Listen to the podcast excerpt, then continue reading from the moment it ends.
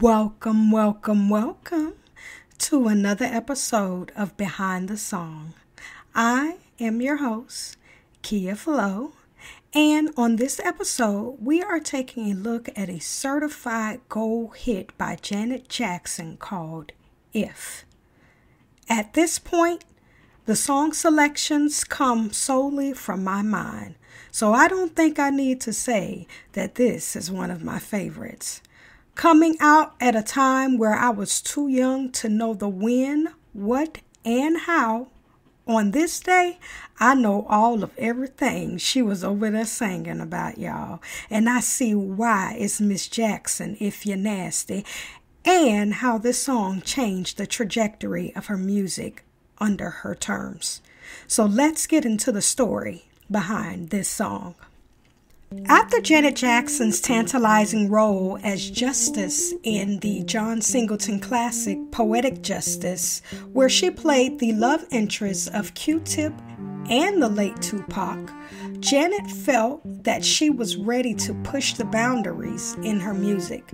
She credits the role with giving her the confidence she needed to showcase her sexier side. She did all of that and more on her fifth studio album, Janet, released in 1993. If was the perfect follow up single to That's the Way Love Goes, which let the listeners know they had no clue how gritty it could get. If was co written and co produced by Jackson with Jimmy Jam and Terry Lewis. Harvey Fuqua, John Bristol, and Jackie Beavers received songwriting credits for the sampling of their composition Someday We'll Be Together, performed by Diana Ross and the Supremes.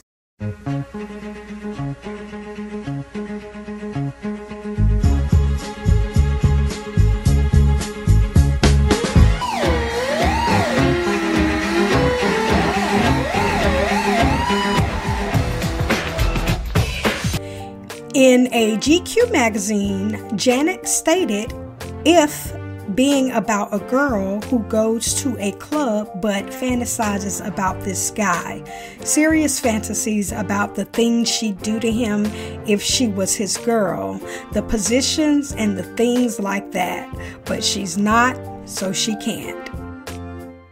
The song's music video was directed by Dominic Sena who previously worked with Jackson on visuals for Rhythm Nation 1814 and was choreographed by Tina Landon, who previously danced for the singer during the Control and also the Rhythm Nation era.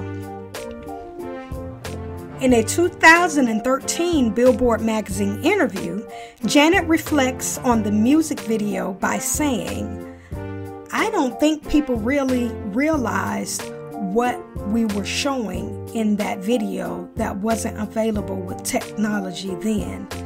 The video featured futuristic technology, specifically high definition touch screen.